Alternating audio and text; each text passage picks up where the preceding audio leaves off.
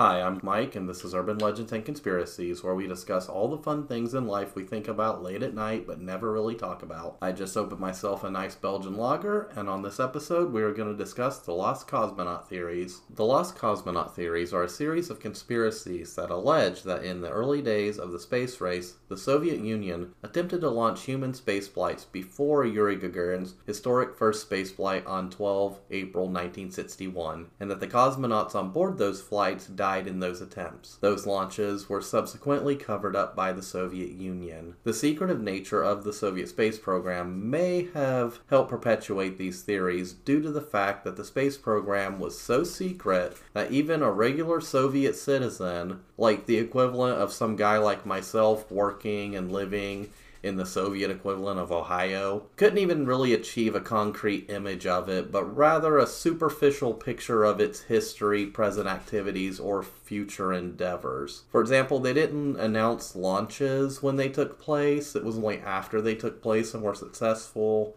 Cosmonaut names weren't released until after they flew, and mission details were so sparse that outside observers didn't even know the size or shape of the rockets on most of their spaceships. Quote spaceships, more like capsules. So one could see how this secretive nature would have created a breeding ground for such conspiracies to run rampant. The military influence over the Soviet space program was probably the best explanation for this secrecy. We have to remember this is the height of the Cold War. During these years, we're seeing events like the Cuban Missile Crisis, the Vietnam War, which hadn't really started yet, but it was on the forefront. We would see this back and forth game with nuclear weapons tests. You had the A bomb, then the H bomb. Um, I believe neutron bombs were a thing. You had new military technologies coming daily. And considering that they're creating a space program based on these military technologies, you can understand the secretive nature behind this, especially considering that there could have been spies anywhere giving this information to the United States. Remember, this is the Soviet Union. This is a very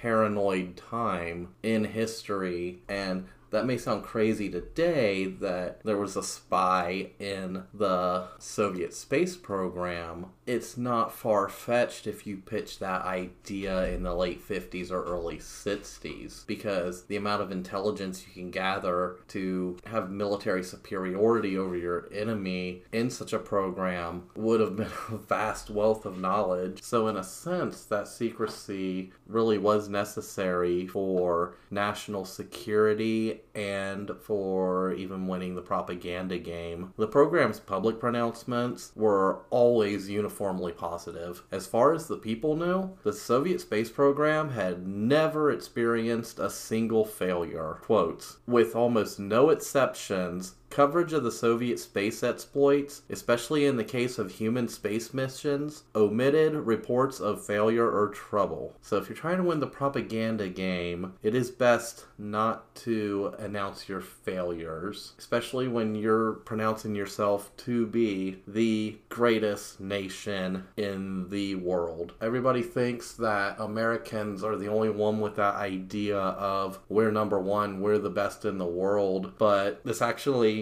goes across many nations and many cultures. The Romans, they believed that Rome was the greatest, the best in the world, and everybody else was a barbarian. The British Empire, the French Empire, countless others. The Soviet Union was just another one in that long list. That's how you win a propaganda war. So now that we've really gotten into kind of the mindset around the Soviet space program, let's kind of start at the beginning of the Soviet, or I guess you could say Russian, space program, because it really goes back to the Russian Empire. It starts in 1903. The first realistic proposal of spaceflight, and this is anywhere in the world, goes back to, and I am going to pronounce this name wrong. On a side note, I am a hillbilly from southeastern Ohio. I do speak with a strong Appalachian dialect. So forgive me, Russians. I'm going to butcher every name I come across. Konstantin Tsiolkovsky. His most famous work, the, Euro- the Exploitation of Cosmic Space by Means of Reaction Devices, try saying that five times fast, was first published in 1903. However, this was a theoretical work and it was not widely, widely influential outside of Russia. Spaceflight didn't really become an engineering possibility until Robert Goddard wrote a paper in 1919 called A Method of Reaching Extreme Altitudes. This paper was highly influential on the likes of people like Hermann Oberth and Werner von Braun. Sorry, my German is just as bad as my Russian, so if I butchered those names, I apologize to German speaking people everywhere. And yes, that Werner von Braun, who would become kind of the uh, father of American spaceflight. We'll touch on him and his work a little bit in the next segment of this ever. We'll really get into his work and his history on a future podcast that I'm currently working on, kind of the American equivalent or American answer to this current podcast. So, the first rocket to reach space was a German V 2 rocket built by Werner von Braun. This was in June of 1944. After World War II ended, the research into rocket technology was being snatched up by both the Americans and the Soviet. The Americans had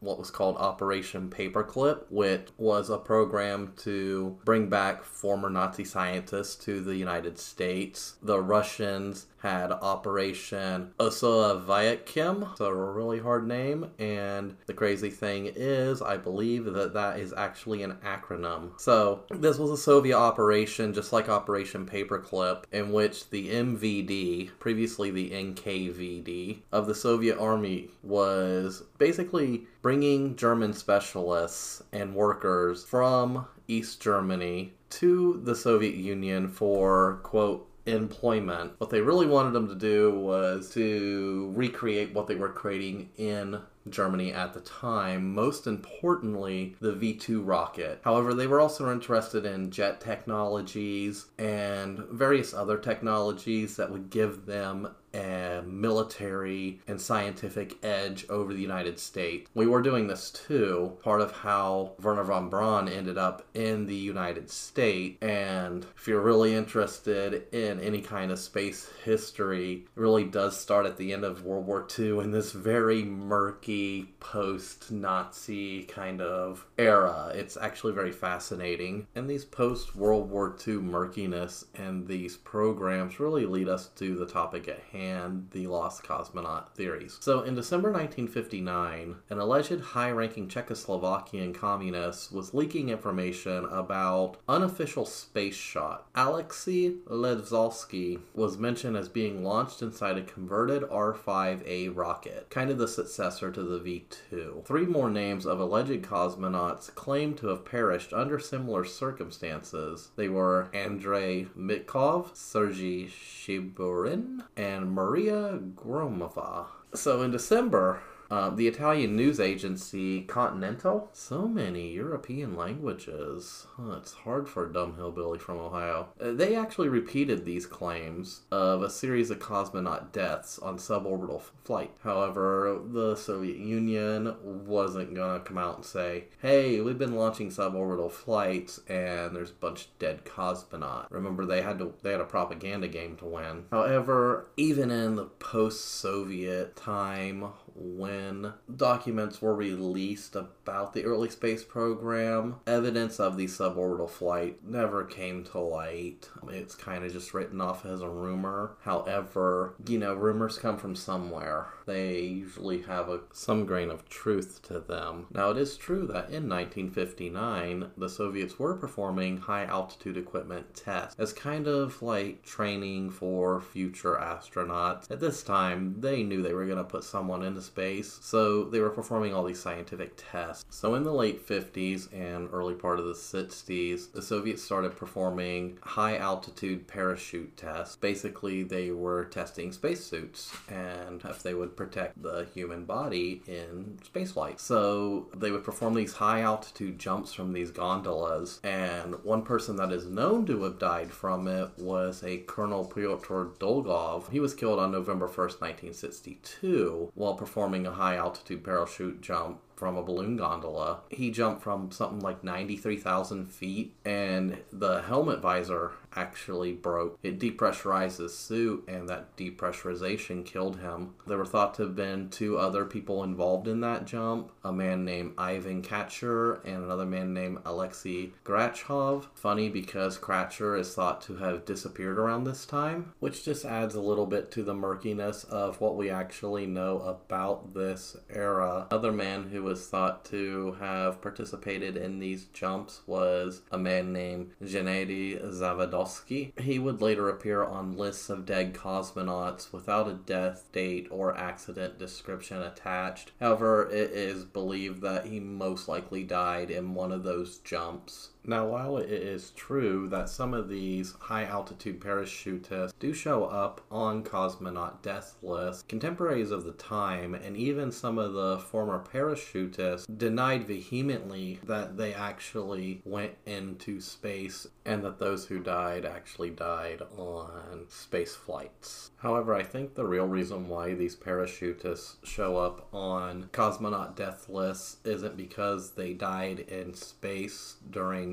attempted um, space flights on glorified V 2 rocket. I think the real reason why they show up on these lists is because these men and what they did really paved the way for the likes of Yuri Gagarin and his followers to go into space, and therefore they can probably call themselves cosmonaut. I think the reason they had to vehemently deny it was more due with refuting these conspiracy theories. So the next time we hear a theory about lost cosmonauts is in 1960 when the American author Robert Heinlein wrote in his article Pravda Means Truth that on May 15, 1960, while he was traveling in the Soviet Union, he was told by Red Army cadets that the Soviet Union had launched a human into orbit that day. However, later that same day, it was denied by officials. Heinlein speculated that Korabl Sputnik 1, which was launched that day, was an orbital launch. Officials said this was uncrewed and that the retro rockets had fired in the wrong altitude, making recovery efforts unsuccessful. However, according to Gagarin's biography, the rumors were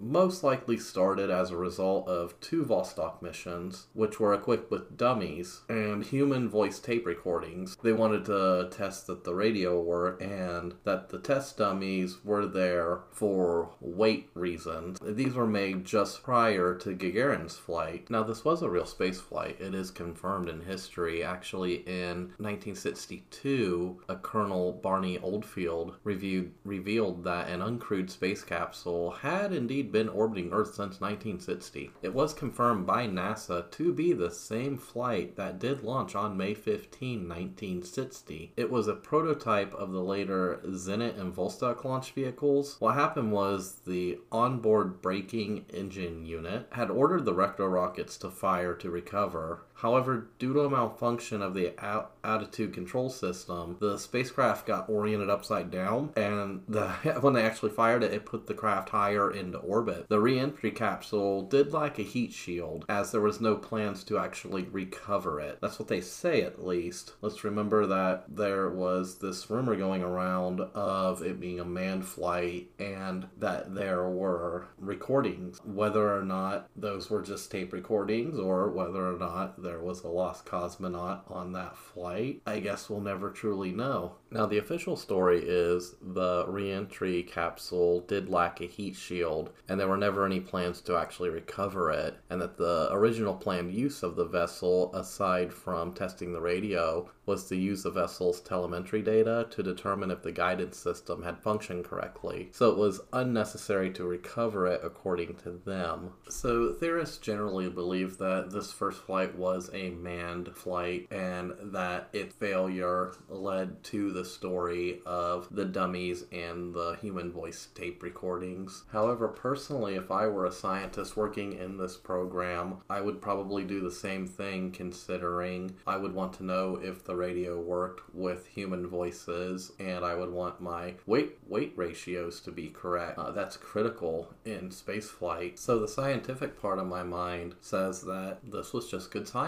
It was a good experiment. Of course I'm going to use dummies to gather data before I actually send up a human.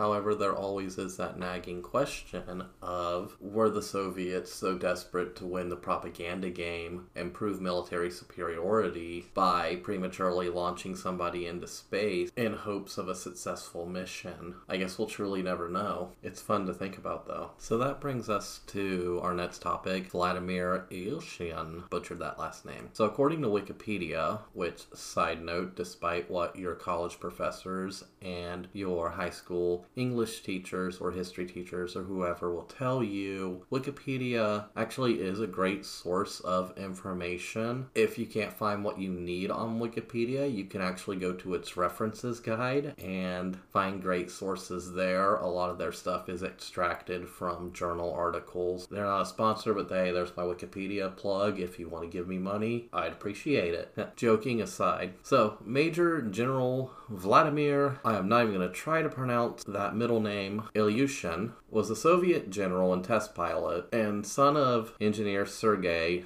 Ilyushin. He did spend most of his career as a test pilot. He's actually also in the World Rugby Hall of Fame, which actually, rugby is one of my favorite sports. I generally cheer for the Welsh national team, so go Wales. So, two days before Gagarin's launch on 12 April 1961, some guy named Denis Ogden wrote in the Western Communist newspaper, The Daily Worker, that the Soviet Union's announcement that Ilyushin had been involved in a serious car crash was actually a cover story for an April 7, 1961 orbital spaceflight gone wrong. So, orbital spaceflight gone wrong, Soviets cover it up.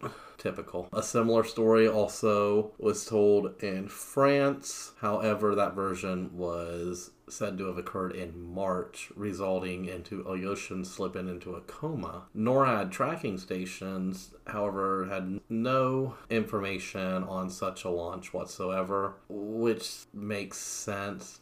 We were tracking everything the Soviet Union was doing, so if it wasn't picked up by NORAD, they were either really good at scrubbing it or it just never happened. Later that year, the News and World Report actually actually transmitted the rumor that Gagarin actually never flew and was nearly a stand-in for the sickened Ilyushin. There's a 1999 film. Thank you, Wikipedia. It's actually a really good resource. I'm getting more information from here than my own notes.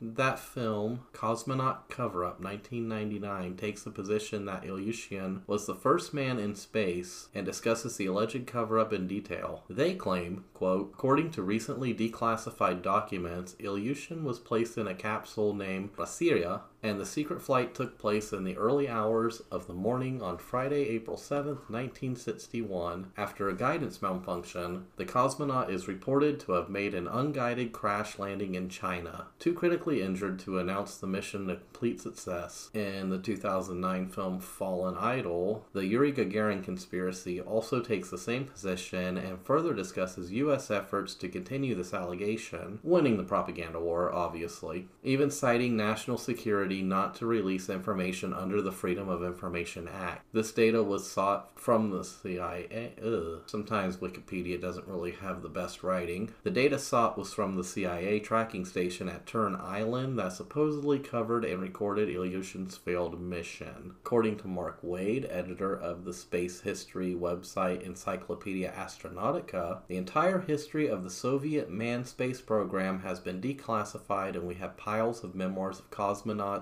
engineers, etc., who participated. We know who was in the original cosmonaut team, who never flew, was dismissed or killed in ground tests, and Ilyushin was not one of them. So I guess you could say that dismisses that theory. However, if you did want to launch a anti-Soviet propaganda campaign, that would be a great way to go about it by discrediting the entirety of that first launch, that historical launch on that date. So as we can see at this point, a lot of these theories can pretty much be debunked by just general knowledge of the scientific method or the lack of evidence or just a general knowledge of the kind of the propaganda war that was going on and the murkiness in history of the space program. However, it doesn't stop the rumors from perpetuating, and there's always that what if question. One of my favorite rumors is actually appeared in Omen Ra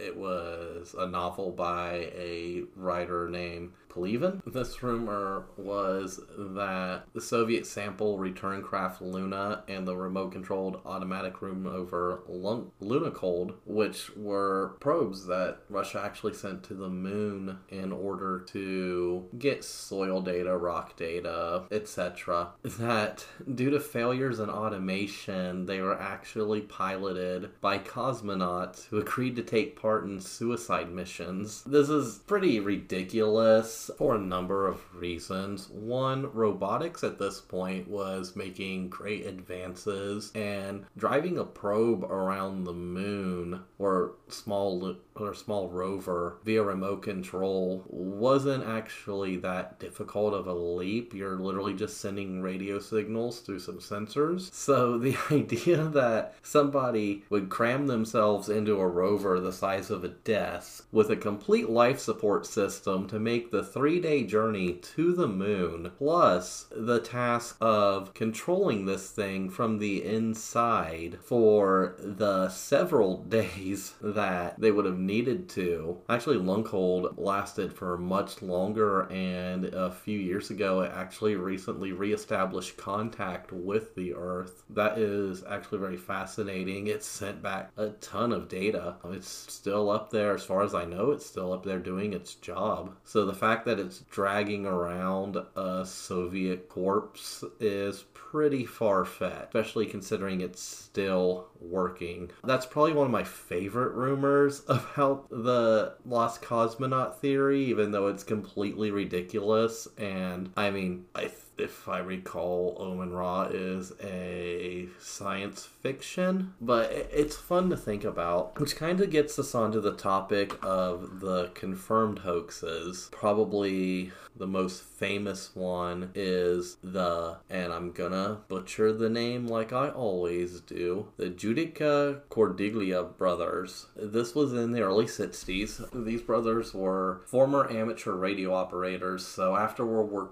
II, they they were interested in radio and they broke into this like World War II bunker that had all this radio equipment and they were doing all this like ham radio stuff. And in the course of this, they claim to have recorded several failed secret Soviet space missions. This is probably the most famous case in Soviet conspiracy theories, lost cosmonaut conspiracy theories out there. They generated public interest for more than 50 years. People still claim today that they were actual, real Soviet recordings of failed cosmonaut missions. So, Achille, Achille, maybe Achilles? It's spelled like Achilles. And his brother Giovanni Battista, they set up their experimental listening station outside of Turin in the 50s, and they called it Torre Bert. It was a disused German bunker, and they claimed to have successfully monitored transmissions from Soviet Sputnik program and Explorer 1, the first American satellite, which is kind of the answer to Sputnik. This would have been around 57, 58, and they were actually able to use equipment that recorded the flight information, the telemetry, the voice recordings, and visual data of other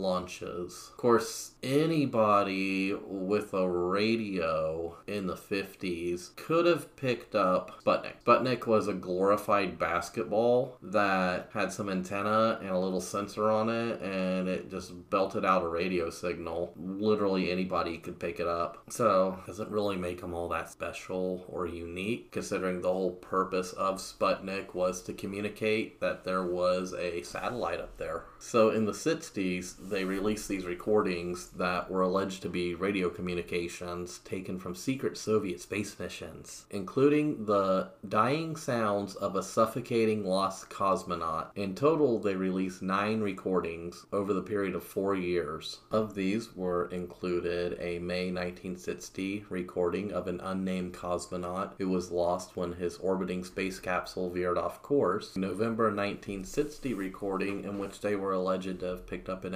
SOS message in Morse code from a troubled spacecraft. In February 1961, they were alleged to have recorded the suffocation of a cosmonaut, and in April 1961, just prior to Yuri Gagarin's flight, a capsule that circled the Earth three times before re entering Earth's atmosphere. Then later in May of 1961, weak calls for help from an orbiting capsule, which would have been about a month after Yuri Gagarin's famous historic flight. Other recordings were, that were reported were a Soviet spacecraft that had veered off per- course and vanished deep into space a space capsule that bounced off of Earth's atmosphere during re entry and disappeared. 1963, an unnamed female cosmonaut who died on re entry, probably when the heat shield failed. And in the last 1964, a cosmonaut lost when the capsule burned up on re entry. Again, heat shield failure. So, out of these recordings, the November 1960 recording was their most famous. It was the SOS signal that seemed to be moving away from from Earth. It was picked up by a Swiss Italian radio station, and the brothers became instant celebrities. They became the station's, quote, space expert. This SOS Morse code signal had purportedly been sent from a troubled spacecraft leaving Earth's orbit in May of 1961. An orbiting spacecraft purportedly makes an appeal for help after going out of control. And then in November 1963, the brothers said they recorded a voice of a female cosmonaut re entering Earth's atmosphere atmosphere in a malfunctioning spacecraft. In the reporting, she is heard to have cried out, I am hot as it burned up on reentry. Of course, there's been a ton of skepticism over these recordings, the main one being that it Western anti Soviet propaganda. However, a lot of people have verified these as hoaxes. They cast doubt on their provenance. For instance, audio transcripts reveal that none of the cosmonauts who were supposed to be Soviet Air Force pilots followed standard communication protocols, such as identifying themselves when speaking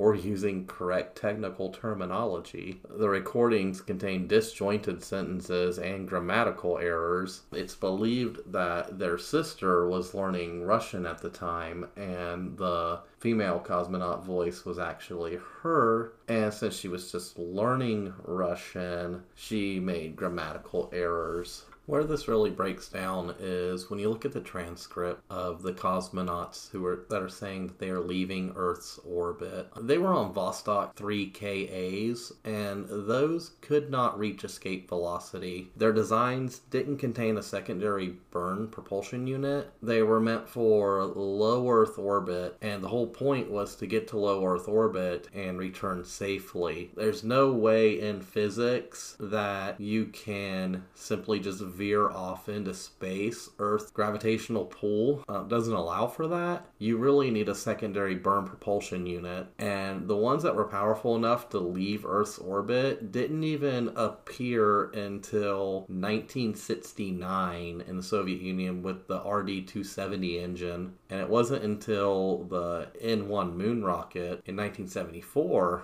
that the Soviets were able to build something that can actually reach open space. So, my reaction to the Torre Bert recordings is they're just garbage. They're a hoax. The brothers were just using these recordings to just kind of get their 15 minutes of fame and At least that's how I feel. I do not believe that they, for one second, believe that they were listening to the cries of dying Soviet cosmonaut. And I think that that whole idea does kind of spit on the graves of the those who did perish in the Soviet cosmonaut program. So, what can we say is the legacy of the lost cosmonaut theories? I would say it does open our eyes to the murky details of the early days of the early space race. There is a lot of mystery there, and anywhere there is mystery, rumor, and just a general lack of information, we will always question what happened. Personally, when I'm asked if I believe in the lost cosmonauts theories, I can only answer that I don't know. Did they cover up failures and deaths during the testing? Of course they did. Is there evidence of that? Yes, there is. But is it possible that some unknown cosmonaut who was scrubbed from history accomplished what Yuri Gagarin did? I don't actually know, officially know, but it's hard to say. I'd like to believe that the answer is no, but this was a time when people were willing to take outrageous risks in order to grasp military and scientific superiority. It's what drove us to become a spacefaring species. So it could be possible that somebody attempted to launch into space, maybe due to a technical issue or failure. They were killed either at the launch or maybe they died re entering Earth's orbit. Maybe they didn't have a good grasp on heat shield. It's hard to say. It could be possible. I can't say it's impossible. I wasn't there. And if it did happen, then I raise my beer to that brave anonymous lost cosmonaut because of these theories, you are not forgotten and your legacy will live on. This is Mike, and you have been listening to Urban Legends and Conspiracies. And if you like this, tell your friends. My podcast grows primarily by word of mouth, so if you want to hear more of this, help me out. Tell a friend, tell them to give me a listen, and I'll see you in the next episode.